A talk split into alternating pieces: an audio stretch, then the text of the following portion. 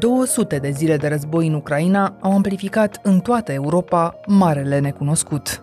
Un fundal gri care se amestecă amenințări, temeri și crize, iar sub spectrul acestor incertitudini se apropie iarna. Cu clipuri provocatoare și pilde înfricoșătoare din basmele rusești, Vladimir Putin face în aceste zile ultima încercare de a forța mâna statelor europene să renunțe la sancțiuni dacă mai vor gaz rusesc Как в известной русской сказке приговаривать «мерзни, мерзни, волчий хвост». Va rezista Europa și noi odată cu ea acestei confruntări cu Moscova, populismului și naționalismului care revin zgomotos în criză? La începutul acestui sezon recompunem ecuația complicată a situației din energie, încercând să înțelegem în ce măsură suntem sub amenințarea beznei și a frigului din case, dar și dacă plasa întinsă de guvernul Ciucă e una de siguranță sau capcană, într-un dialog cu Radu Burnete, director executiv al Confederației Patronale Concordia. Eu sunt Anca Simina și ascultați On The Record, un podcast recorder în care știrea primește o explicație. Bun venit, Radu! Bine v-am găsit! Începem azi un nou sezon on the record și îl începem cu un subiect complicat, dar de fapt am ales așa pentru că ne duce noi prin vacanțe, ne-am face socoteli individuale, dar când ne întoarcem tot în realitatea asta, ne întoarcem și criza din energie e o realitate pe care nu o putem ignora că se adâncește. Așa este. Tu cum o resimți?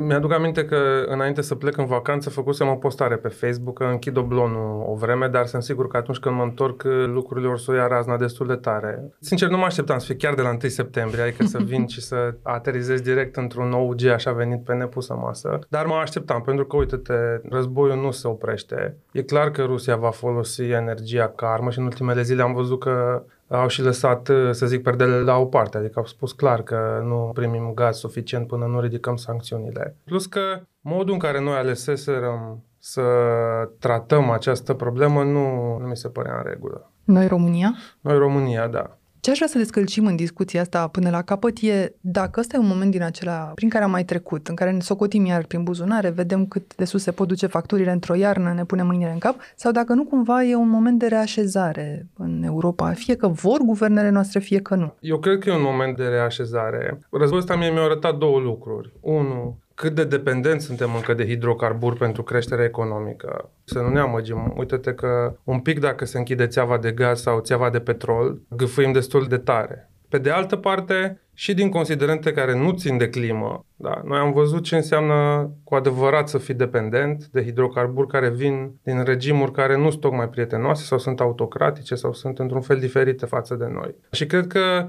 deși pe termen scurt trebuie să facem anumite compromisuri, că nu putem să rămânem fără curent și fără căldură, cred că pe termen mediu și în lung, decizia asta a Europei de a deveni mai autonomă energetic în raport cu, în special în raport cu Rusia și deciziile pe care le luăm acum și pe care le iau și statele mai mari, dar și statele mai mici, ne vor duce și în direcția acestei autonomii, dar și în direcția precedentă, așa nume o, o energie mai verde. Noi în România vorbim destul de puțin despre ce investiții putem să facem și o să vedem și de ce. De la microfoanele oficiale de la București aflăm însă că va fi bine, că avem soluții, că avem rezerve. Cetățeni, stați liniștiți, până în ultimul cătun va fi în regulă. Trecem peste iarnă? Sigur. O să avem de obicei, în România, când politicienii spun asta într-o criză, eu încep să mă îngrijorez. E primul semnal că e o problemă acolo. Băgați mâna în foc că noi trecem Vom peste trece. iarnă. Acest lucru trebuie gestionat și vă asigur că noi, în România, îl vom ține sub control. Astea sunt vorbele, dar factual România e de câțiva ani o țară care importă foarte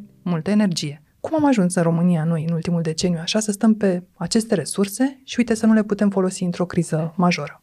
Pentru că am fost foarte, foarte fraier și ne-am bătut joc de sistemul nostru energetic în ultimul deceniu, ca să nu mă duc mai departe în timp. Și când spun că ne-am bătut joc, spun că ne-am bătut joc de toți cei care au vrut la un moment dat să investească aici. Când am început să ne aliniem la țintele astea ale Uniunii Europene, am invitat în România toate marile companii din zona asta de regenerabile, în 2012-2013. Le-am dat uh, niște subvenții masive nu făcuserăm studiu de impact și așa mai departe, după care guvernul Ponta a decis să le scoată pe toate peste noapte, distrugând foarte multe investiții și dând un semnal pentru investitori că nu ne pasă de banii voștri. Noi aici, dacă ne adunăm într-o dimineață la o cafea și ceva nu ne place, vă dăm peste cap toate businessurile și asta a fost un moment în care am greșit, pentru că dacă nu făceam asta, am fi avut astăzi mult mai multe investiții în uh, parcuri uh, eoliene sau solare. Atunci când erau și bani. Și acum sunt bani. Că de-a lungul acestui deceniu Motivul pentru care nu s-a investit în România în energie nu sunt banii. Gândește-te că venim după un deceniu de bani ieftini pe toată planeta finanțare bancară exista, exista finanțare de la Uniunea Europeană. Deci banii nu erau o problemă. Noi fie am împins pe investitori departe cu haosul ăsta legislativ și cu modul în care știm să punem problema, fie în cazul offshore-ului, și acolo ne-am bătut joc. Uite investiția, nu e investiția, uite legea, nu e legea. Adică gazele din Marea Neagră. Gazele pentru... din Marea Neagră. Gândiți-vă ce ar fi semnat astăzi în România să avem o companie americană, Exxon, care scoate gaze din Marea Neagră. Și ar fi curs astăzi, dacă atunci, în 2013-2014, nu eram neserioși. Dar nu ne vindem noi țara, Radu. Am auzit asta de multe ori, mai ales da. după 2017. E o mare prostie chestia asta cu nu ne vindem țara. Ea are multe valențe, dar dacă ar fi să rămân doar la asta a resurselor naturale, nu? că pare așa că de ce să vină americanii să ne scoată gazul, de ce să vină, nu știu, italienii să ne scoată cărbune sau să crească grâu și așa mai departe. Dar noi trebuie să înțelegem un lucru simplu, că resursa aia pe care noi o avem în pământ și pe care o considerăm a noastră, ca să ajungă să poată fi utilizată economic, are nevoie și de capital și de tehnologie. Adică trebuie să știi să o scoți din pământ, trebuie să știi ce să faci cu ea. Că dacă era simplu să-ți iei o lopată, să duci după gazul din Marea Neagră, o făceam. Iar tehnologia asta și capitalul noi nu le avem. Suntem încă o economie în dezvoltare. Sunt doar câteva companii în lumea asta care știu să facă astfel de operațiuni. Exxon ce ar fi făcut? Ar fi scos gazul ăla, l-ar fi vândut pe piața românească sau pe piața regională, astăzi ar fi fost aici. Nu pleca nimeni cu el în traistă. Dar reactoarele 3 și 4 de la Cernavodă, câtă vreme ai deja două de ani de zile? Bine, despre reactoarele astea 3 și 4 de la Cernavodă, cred că de când eram copil tot auzeam că avem două reactoare și am mai putea să facem încă două. Aici am trecut odată și printr-o perioadă aproape de glumă. Dacă ți-aduci aminte, tot semnam aceste memorandumuri cu chinezii în care veneau ei și ne făceau uh, reactoare și așa mai departe. Uh, nu cred că era ceva serios în spatele acelor discuții. Apoi, e clar că nu le vom face cu China sau cu Rusia. Aceste țări sunt off the list deocamdată. Și asta înseamnă că ar trebui să le facă o companie occidentală. Ori companiile occidentale au pierdut din experiență pentru că Occidentul nu a mai construit foarte multe reactoare nucleare. Acum începem să ne uităm în zona asta și ce cred că o să ni se întâmple acum e că toată lumea vrea să construiască reactoare nucleare. Și, by the way, toată lumea vrea să construiască eoliene și solar. Iar dacă noi avem stilul clasic de a ne comporta cu investitorii, nu pleacă ei de la măcelărie, da? Când ești în poziția cealaltă și vrei să investești și ai 30 de țări care toate vor acum, vei alege de multe ori altă destinație. Pe măsură ce reamintai toate lucrurile astea, încercam să-mi aduc și eu aminte de oamenii care stăteau în spatele acestor decizii și ce să vezi, unii dintre ei stau și acum în spatele deciziilor uh, și chiar în spatele acestei noi ordonanțe menite teoretic să tempereze neliniștea că nu ne vom mai permite facturile la iarnă. La ce concluzie ai ajuns tu după a treia plafonare a guvernului Ciucă, uitându-te pe texte și pe cum a fost primită legea asta? E o soluție bună sau e din nou o ordonanță habarnistă care face mai mult rău decât bine? Păi, prima problemă cu ordonanța asta e că în două zile am adoptat-o. De peste vară tot discutam că e o problemă cu vechea ordonanță. Noi plafonaserăm la un preț mult prea jos și la gaz și la electricitate pentru mult prea mulți oameni Prețurile au explodat, costa prea mulți bani. Ai văzut, existau tot felul de estimări, 16 miliarde, 30 de miliarde, 40 de miliarde. Și crește. Dacă Putin Sumă. oprește gazul de tot la iarnă, nu știu unde ne duceam. Deci toată lumea spunea că trebuie să stăm din nou la masă, să redesenăm schema asta de sprijin, cum îi spunem noi. Și în ciuda tuturor acestor discuții și declarații, N-au avut loc prea multe întâlniri și ne-am trezit așa dintr-o dată cu această ordonanță care a intrat în guvern și a fost adoptată. Noi cred că am citit-o cu toate cifrele și cu toate prevederile acolo cu două ore înainte. Sunteți norocoși. Suntem norocoși, da. Ok, guvernul e suveran până la urmă, decide, da. Să nu întrebi mi se pare greșit. Părea că tică e un ceas totuși. Da, e ceva ce nu înțeleg, îți mărturisesc. Și până acum nimeni n-a reușit să-mi explice de ce a fost deodată nevoie de graba asta. Câte vreme Europa decide pe 9 septembrie, ca la ce plafonare să încerce să oprească lucrurile.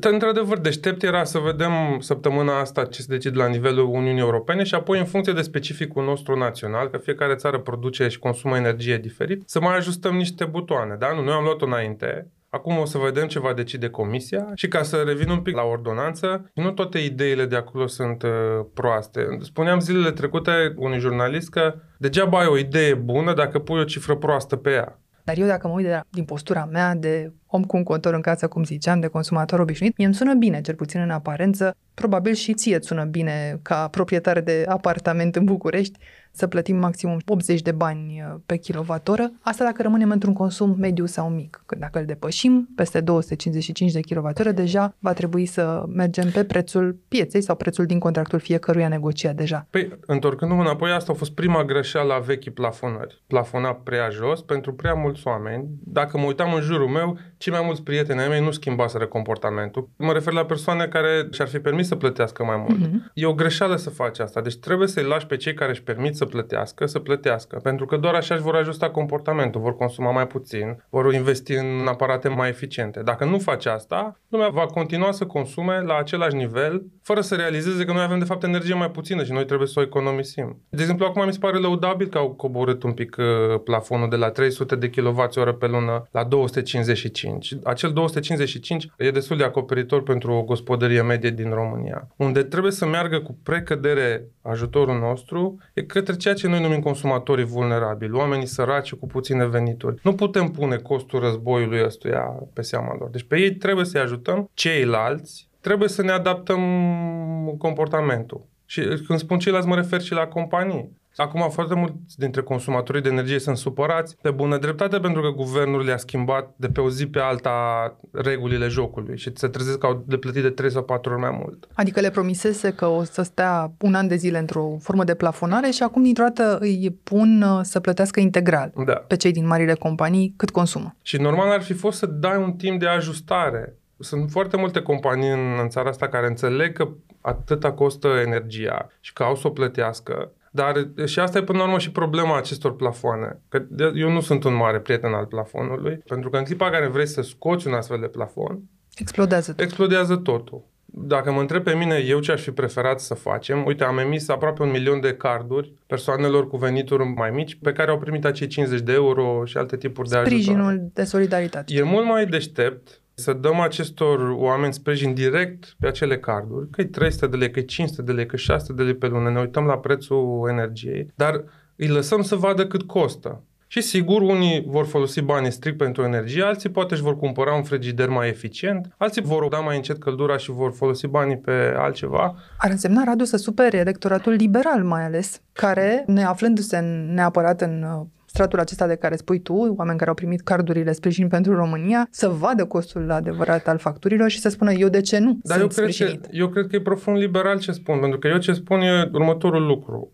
Când plafonezi prețul pentru toată lumea, 3, 5, 7 oameni într-o încăpere își pot imagina că sunt mai deștepți decât 5 milioane de consumatori. Ori nu e așa. Eu prefer să-i dau fiecărui consumator un sprijin cât consider că am sau îmi permit și să las pe el să decidă în funcție de particularitățile lui. Și fiecare știe în ce oraș trăiește, cât costă aia, ce apartament are, poate să și-l izoleze și așa mai departe. Nu are cum un comitet să fie mai deștept decât milioane de oameni care reacționează. Și da, mi se va spune că unii se vor duce să-și bea banii la birt. Foarte bine, sper că e cald la birt, adică despre câți oameni putem să vorbim. 90 și X% din, din oamenii ăștia sunt oameni responsabili și vor lua decizii corecte. Și da, o parte din clasa de mijloc și din oamenii avuți nu vor beneficia de sprijin. Și așa e corect, să nu beneficieze. Am mai spus la un moment dat, nu-l mai subvenționați pe burnete, pentru că nu e corect. Spui implicit că am ales populismul încă o dată în România și chiar și într-un moment de criză în care nu era cazul. și populismul și e simplu să plafonezi, nu? Că două rânduri, două articole într-o lege și spui prețul va fi atât. Dacă vrei să faci ce descriu eu, trebuie să te uiți un pic, să vezi oamenii respectivi, ce venituri au, să te uiți în fiecare lună, cam care e costul facturii, să iei niște decizii, ok,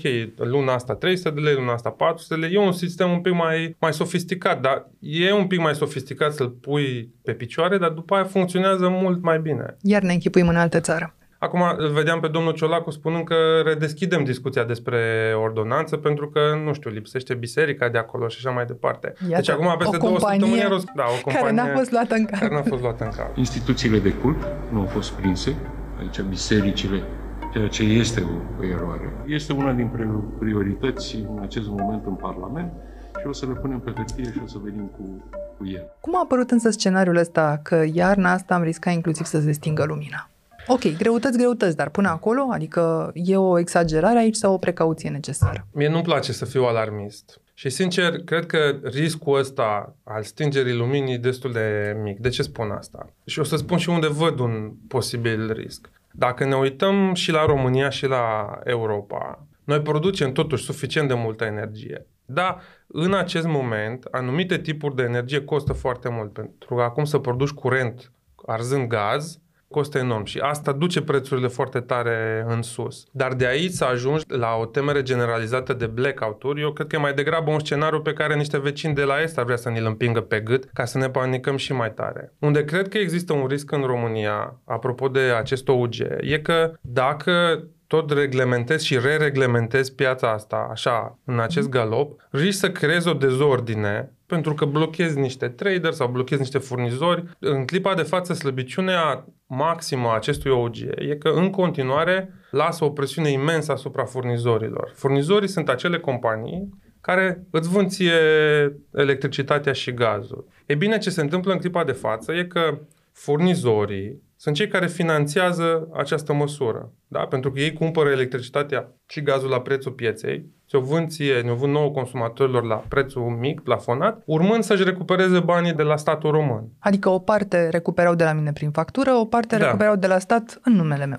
Exact. Și vorbim de sute de milioane, inclusiv pe măsurile vechi, banii ăștia sunt întârziați. Și ce se întâmplă? Ei trebuie să cumpere energie în avans, nu ca să ne-o vândă îi lăsăm fără bani, deci ei nu mai achiziționează energie. Doi, îi lăsăm fără bani cu care mai construiesc un parc uh, solar, mai construiesc o eoliană. I-am lipsit și de asta. Și în cel mai grav caz, deci dacă îi lăsăm fără bani pe o perioadă suficient de îndelungată, riscăm să intre în insolvență. Dar să spunem că statul le dă totuși acești bani da. la timp, deși în ordonanță nu este niciun termen precis? Păi nu doar că nu este un termen precis, dar ordonanța ce spune că vor fi rambursați în limita bugetului disponibil și că de acum înainte nu va mai fi rambursată toată diferența în numele meu, ci numai într-o limită de preț. Asta e noutatea pe care da, o aduce de da, la 1 da. septembrie, acest preț de 1300 de lei pe megawattoră. Ori, luând, de exemplu, mai mulți furnizori, am citit că au încercat să cumpere energie la acest preț, niciun producător n-a vrut să vândă atât de jos, da. surpriză, deci eșec total. Înțeleg că pentru septembrie-octombrie radu, însă Există deja energie cumpărată la prețuri mai mici, dar nimeni nu are nicio garanție că după luna noiembrie-decembrie se va mai găsi energie la acest preț mic și atunci vor merge în pierdere. Dacă merg în pierdere, ei pot să-mi oprească mie lumina? Păi hai să ne gândim așa, pas cu pas ce se întâmplă, continuând raționamentul tău. Deci, pe de o parte, în clipa de față, companiile astea nu mai cumpără energie pe termen lung, pentru că nu le-o dă nimeni la 1300. Sau dacă o cumpără, știu deja că vor face o pierdere. Da? Deci ele, în clipa în care li se termină actualele contracte, în noiembrie, decembrie, vor trebui să cumpere despre piața asta zilnică, piața zilei de mâine. Dar prețurile pe această piață a zilei de mâine sunt cele mai mari, nu? Câtă pierdere poate să sufere o companie de genul ăsta? Chiar și mare. Dar n-au decât producătorii să revândă mai ieftin, nu așa? Căci cuiva tot trebuie să-i vândă până la urmă. Păi bun, dar producătorii ăștia vrem să facă profit, deci vrem să investească în noi capacități de producție. Problema pe care noi o avem astăzi, și anume că cererea de energie e mai mare decât oferta, se va rezolva cu adevărat doar după ce noi vom produce mai multă energie sau după ce vom consuma mai puțină. Altă rezolvare nu există. Prețul e ca un termometru. În clipa de față, prețul ne arată că noi consumăm mai mult decât putem produce.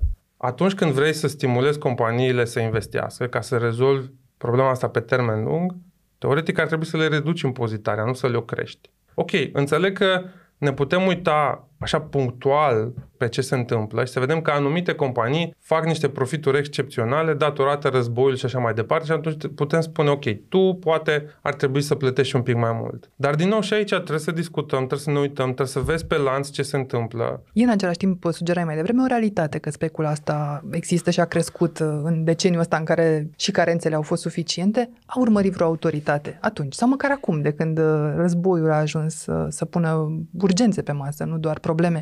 A urmărit cineva cine face specula și de ce o face? E foarte ușor să spui speculă și speculator. Dar când începi să intri în detalii și să vezi, ok, hai să vedem ce înseamnă speculă, ce înseamnă speculator. Băieți deștepți. Ok, băieții deștepți, da. Sunt niște oameni care în trecut aveau un tratament preferențial la hidroelectrica sau la producătorii de stat, da? pentru că aveau pile la politicieni. Mm-hmm. Cumpărau energie foarte ieftină de la ei, poate chiar în pierdere pentru companiile astea de stat și veneau în piață să o vândă la prețul pieței. Orice vedem noi astăzi atât cât pot eu să văd. Nu vine din acest gen de comportament. Să știi că sunt companii care au cumpărat energie acum 2 ani de zile, când se prăbușiseră toate prețurile. Și acum o vând Și acum la vând prețul la pieței. prețul pieței. Ce poți să le spui?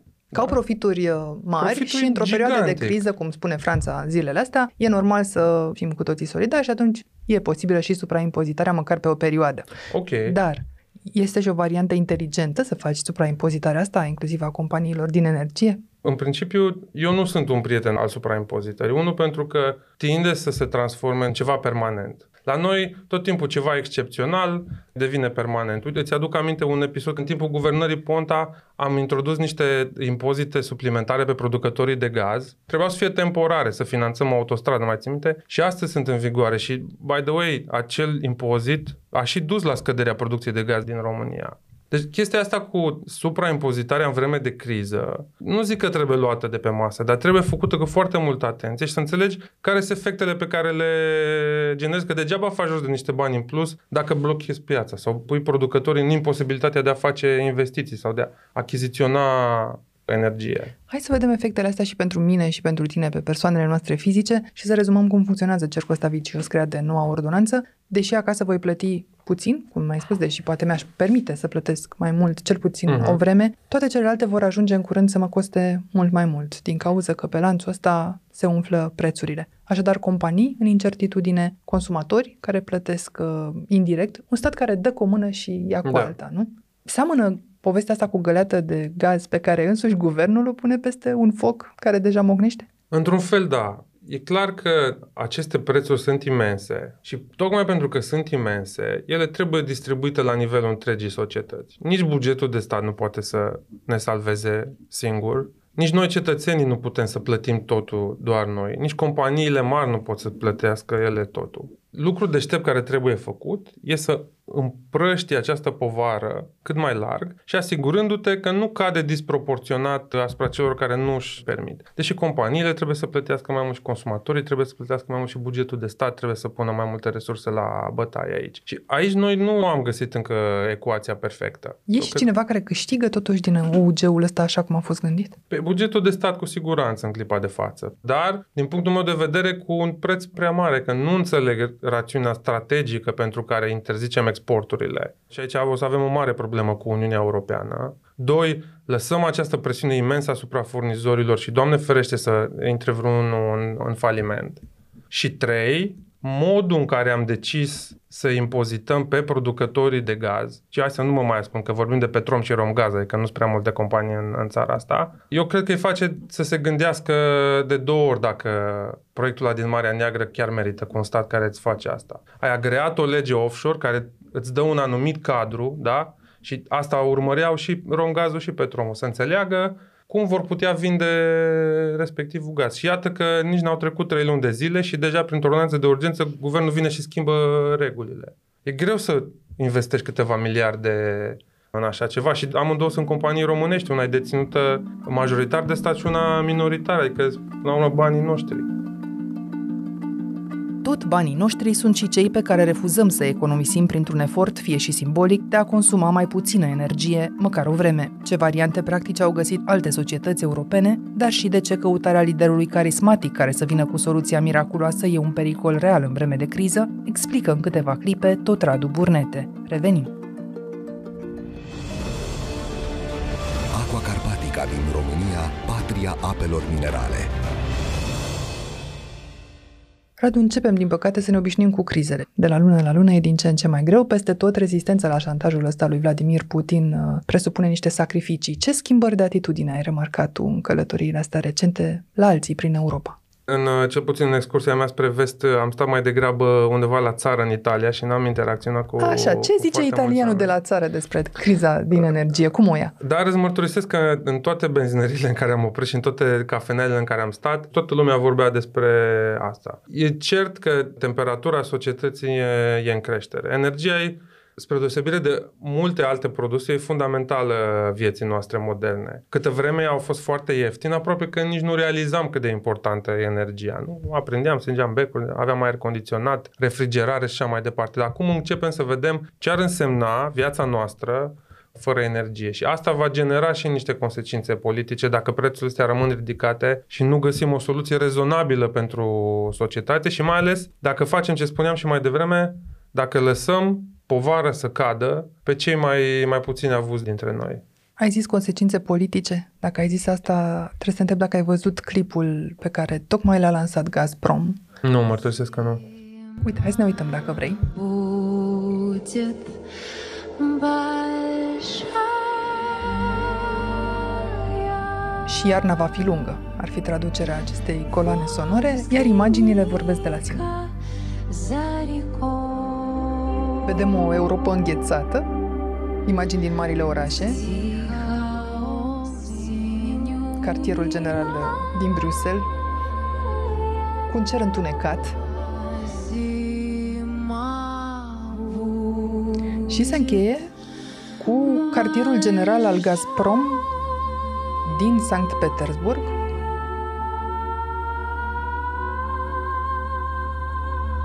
Și în timp ce Europa îngheață, Uite Sankt Petersburgul.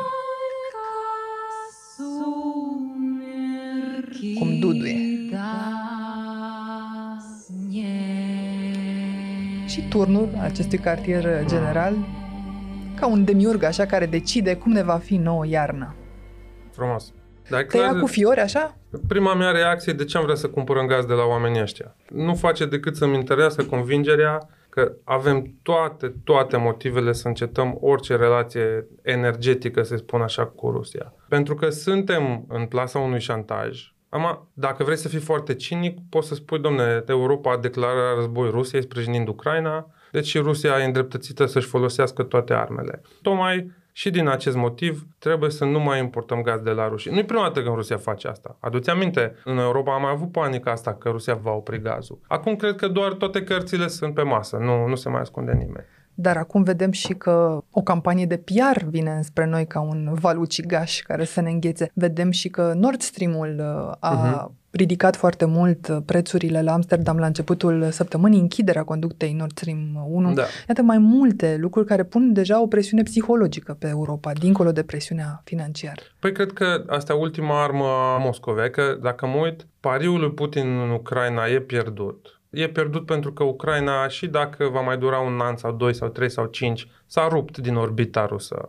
Următoarele șase luni de zile sunt cruciale. Dacă Putin nu reușește să ne convingă să retragem sprijinul Ucrainei, economia rusă va începe să aibă probleme mari cu toată fanfaronada asta, să fii desprins de economia internațională, să nu mai poți importa tehnologie nouă și așa mai departe, te duce repede, nu foarte repede, dar pe termen mediu și lung te duce unde ajunsese și URSS-ul. Deci economic spui că e un moment acum ori niciodată pentru Rusia. Da, deci eu cred că pentru Rusia, dacă reușește să ne dezbine și într-un fel să determine Occidentul să reducă presiunea, da, să importe din nou gaz, să mai rece din sancțiuni, să nu mai sprijinim Ucraina, atunci va reuși cumva să iasă relativ bine din aventura în care s-a băgat. Dacă nu, fiecare zi care trece din această iarnă înseamnă capacități noi de generare autohtone europene, importuri de gaz din altă parte, America își va repara acel terminal mare care a explodat uh, acum câteva luni de zile, înțeleg că prin noiembrie e gata, chinezii își pornesc centralele pe cărbune și descoperă că au contracte de gaz pe care îl pot revinde la prețuri mult mai mari. Uh-huh. De acum înainte, cu fiecare lună care trece, dependența noastră de gazul rusesc o să scadă. E ca la, la alte tipuri de adicție, dacă pot să spun așa. Deci eu cred că Putin și Moscova vor plusa în următoarele luni tot, tot, tot ce au ca să ne scoată de pe cursul ăsta. Așadar, rămâne de văzut ce se întâmplă vineri seara la Bruxelles și, în general, dacă Europa va reuși sau nu să pună un prag de preț pentru gazul rusesc în iarna asta. Asta cu pragul de preț pentru gaz și pentru petrol e într-adevăr o idee bună și ai dezbătut de câteva luni de zile. E dificil de implementat. La gaz e mai simplu și probabil că la gaz putem stabili că nu cumpărăm decât până acest preț. Efectul s-ar putea să fie tot ăsta, că Putin va spune prefer să-l ard sau prefer să închid uh, câmpurile decât să vi-l vând. Și ne va mai da o dată clipul ăsta cu iarna. Și ne va mai da, ne va mai da o dată clipul ăsta. Dar, pe de altă parte, am convingerea puternică că oamenii liberi și economiile libere se adaptează cu o viteză care unor pare uluitoare. Gândește-te cât de repede ne-am adaptat la pandemie. Sigur, într-adevăr, am avut probleme și așa mai departe, dar în ciuda faptului că am închis economia într-o zi, Am reușit să producem și asta pentru că milioane de oameni și milioane de companii au găsit uh, soluții și Europa va găsi soluții la șantajul ăsta rusesc. Apropo de asta, e în Apocalipsa lui Neil Ferguson o carte apărută după pandemie, dar înainte de război, așa că undeva analizează crizele astea undeva uh-huh. între.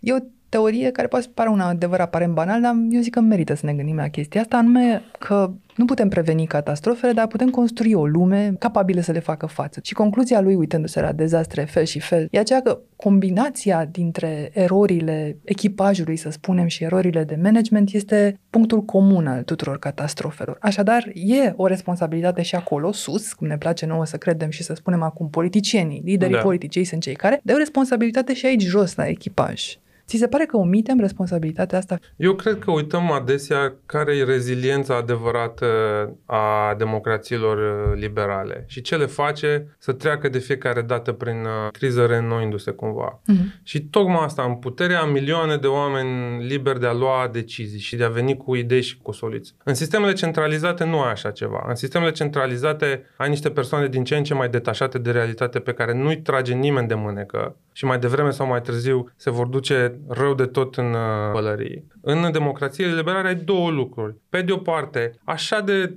răi cum sunt politicienii noștri, avem mecanisme să îi mai tragem de mânecă, uite, îi certăm, îi schimbăm și așa mai departe. Și doi, faptul că avem economii libere în care oamenii și companiile sunt lăsați liberi să găsească soluții, cred că uităm lucrul ăsta. Imaginează-ți că ar trebui să aduni 50 de oameni, cei mai inteligenți din România, și să-i pui să rezolve problema asta a energiei, sau poți să o lași distribuită la efectiv milioane de companii europene care fiecare cercetează, inovează, caută și așa mai departe. Vom găsi soluții, chiar dacă, da, iarna asta va fi grea și aici, într-adevăr, politicul are rolul ăsta de a face o intervenție și de a spune, ok, acum doare foarte tare, deci trebuie să ajutăm anumite categorii de oameni, dar pe termen mediu și lung nu am nici cea mai mică îndoială că Europa va depăși cu brio perioada asta.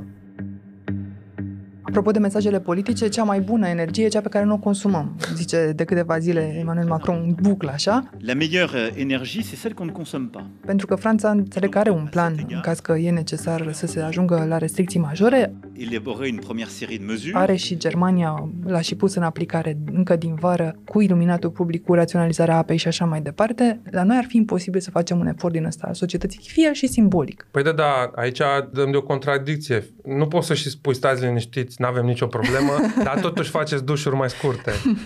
și dacă politicienii noștri aleg greșit, cred eu, să iasă cu acest mesaj, în mintea lor calmând populația și evitând, uh, să zic, anumite mișcări sociale, nu poți să vii și cu celălalt mesaj. Dar eu cred că mai deștept ar fi să pregătești uh, populația. Pentru că, într-adevăr, anumite economii se pot face. Nu sunt fabuloase. Adică faptul că ne scurtăm dușurile sau că dăm temperatura un pic mai jos, nu asta ne va scoate complet din criză, da? 3% de acolo, cu 5% de acolo, cu 1% de acolo, lucrurile astea se adună. Mai face și industria niște economii, mai facem și noi și e, contează foarte mult. Am văzut în presa britanică ghiduri deja pentru micii consumatori. Ok, schimbăm becurile obișnuite cu unele cu LED, că nu e o cheltuială extraordinară. Nu o să ne punem panouri fotovoltaice acum în toamnă, că oricum e prea târziu și n-am putea în apartamentele de bloc, dar deși e mai puțin uh, sănătos să încălzești mâncarea la microunde sau chiar să gătești ceva la microunde, e de preferat decât să pui cuptorul electric în fiecare zi. Și tot felul de alte alegeri din acestea mici, orice poți folosi cu baterie, folosește și nu mai Da. pune în priză, toate astea pot să se adune undeva. De asta și spun că metoda mea preferată de a ajuta oamenii cu venituri mai mici este să le virăm bani direct pe card și să-i lăsăm pe ei să decidă în funcție de situația fiecăruia dacă și ce măsuri au. Își cumpără un aparat nou, stau la 18 grade în loc de 21 și așa mai departe. Pentru că oamenii văd factura. Și când vezi factura și vezi că curentul costă 400-500 de lei pe lună, și da, guvernul te ajută astăzi. Te ajută o lună, te ajută 3, te ajută 6, dar tu înțelegi, nu trebuie să te explice nimeni, că la un moment dat ajutorul ăla nu va mai fi. Deci ar fi deștept poate să înlocuiești frigiderul ăla de acum 20 de ani sau să schimbi niște lucruri. Trăgând linie, Radu, nu suntem încă motivați de nimeni și de nimic să economisim, deși ar trebui, pentru că îmi spuneai mai devreme, când vom produce, cât consumăm, ne vom putea gândi că începem să ieșim din criza asta. Pe de altă parte, e momentul să admitem că avem cuțitul la os, chiar dacă la televizor ni se spune altfel și, în general, altele sunt mesajele guvernamentale. Ordonanța, spuneai, cea nouă pune niște probleme importante, interzice, de facto, exporturile, ceea ce ne-ar putea ridica Europa în cap, pune o presiune majoră pe furnizori, nu se știe cât vor supraviețui, poate că toți. Noi suntem la mijloc în toată povestea asta și cu siguranță plătim indirect nenumărate lucruri. Mm. Guvernul câștigă însă cel puțin banii ăștia pe care îi uh, scoate din taxe, fie Păi și taxele pe câștigă consum, pe fie termen celelalte. scurt. Pentru că eu cred că vom fi forțați foarte repede să revenim la, la masă și să discutăm despre OUG-ul ăsta. N-aș vrea să fac pariuri, dar nu cred că trece luna octombrie. Avem în față o iarnă dificilă, iar țara în care trăim e tot mai fragilă. Are România vreun plan? Nu simt că avem un plan și asta în ciuda faptului că cel puțin pe zona de energie noi suntem foarte norocoși. Multe țări europene cred că și-ar dori să aibă resursele noastre. Bate și vântul în Dobrogea, putem instala panouri solare în, în sudul României, avem și gaz, avem și petrol, avem și energie nucleară, avem efectiv de toate, doar că din abundența asta am fost neglijenți și n-am avut grijă de ea și n-am gestionat-o bine. Și nu avem un plan. Nu avem un plan, unu, ce fel de energie producem, nu avem un plan pentru cine o producem. Adică ce fel de industrie va avea România peste 10 sau 15 ani? E o întrebare importantă pe care nu, nu ne-o punem. Și dacă rămânem mereu în zona asta în care decidem numai pentru următoarele șase luni, o să fim mereu ca astăzi, gâfâiți, încercând să prindem din urmă evenimentele. Și aici, de multe ori, eu cred că politicienii noștri greșesc. Mereu mentalitatea e, n-am timp să mă ocup de viitor pentru că am niște lucruri de rezolvat în prezent. Dar aici există o soluție foarte simplă. În interiorul partidelor și în interiorul guvernului trebuie să faci o separare și să spui, ok, voi șapte vă ocupați de problemele prezentului și voi trei vă ocupați de cele ale viitorului. Adică nu trebuie să facă toată lumea același lucru. Asta le mai trebuia partidelor, Radu. Să le mai dau și eu o temă, nu? și dacă răspunsul va fi totuși în continuare populismul, dacă răspunsul va fi aroganța, noi nu discutăm cu nimeni, luăm doar decizii, nu poate fi ignorată nici chemarea la proteste a unui extremist ca George Simion, pentru că se aseamănă mult lucrurile cu, sau încearcă George Simion să le asemene cu ce se întâmplă la Praga zilele astea. Zeci de mii de oameni sunt în stradă din cauza crizei. Vedem deja acolo cum extremele se atrag. Crezi că suntem în acest pericol și în România sau mai degrabă pericolul e acela etern al pasivității în care se retrage societatea noastră când e greu? Cred că suntem în acest pericol. E foarte greu să le evaluez cât de mare e, pentru că, așa cum văd eu pericolul ăsta extremist, în România și în Europa, el tot timpul există așa la un nivel de bază în, în societate. Doar că uneori ceea ce se întâmplă în jurul nostru îl catalizează, are loc ca un soi de combustie. Da, și atunci explodează. Am văzut gilet jaune în Franța. Deci cred că mai putem vedea puseuri de genul ăsta. Nici nu prea știm să gestionăm bine mișcări ca lui George Simion, din păcate. Nu știu cât de ușor pot fi gestionate. Uite și în Italia. Mă aștept ca duminică toată floarea drepte extreme să-și dea mâna și să câștige guvernul. Deci și asta va da un imbold al lor, al lor noștri. Apropo de ce spunea italianul la benzinărie. Exact. Și realitatea este că de fiecare dată când prețul hranei sau al energiei cresc, asta generează niște mișcări sociale și poți să fii deștept și să te duci și să pansezi acolo unde doare cel mai tare sau poți să nu fii deștept. Și da, atunci cred că există riscul acestui tip de combustie și el vine și după, am avut criza financiară, am avut pandemia, acum războiul ăsta, lucrurile s-au adunat în timp și stresul ăsta de la nivelul unei părți a societății, cred că a tot crescut pentru că pare așa că nu se mai termină crizele să vină, domne, cineva să ni le rezolve. Ori, realitatea e că asta e viața. Și ce cred că se mai întâmplă e apariția acestor partide și apariția acestui discurs, pe măsură ce el prinde în societate, radicalizează restul scenei politice. Pentru că apare această temere că, domne, dacă noi nu vorbim aceeași limbă, da, o să ne fure electoratul. Și atunci și celelalte partide sunt tentate să devină mai naționaliste, mai uh, dure în, uh, în limbaj. Autarhia asta pe care o promovează partidele genul ăsta, că suntem noi aici o insulă, noi înșine, noi putem să le producem pe toate, nu avem noi nevoie de străini, nu avem noi nevoie să facem comerț. Asta e o himeră. Putem să ne uităm la orice state bogate care ne plac nouă. Și dacă ne place China, China n-a ajuns bogată fiind o insulă din potrivă. De-abia în clipa când a fost deschisă de Deng Xiaoping, China intră pe acest traseu și America la fel și Marea Britanie la fel și Corea și orice exemplu pe care îl găsim, statele bogate sunt state care au fost deschise, deschise să importe, deschise să exporte, deschise să facă comerț. Și nu, nu poate exista altă cale nici pentru noi.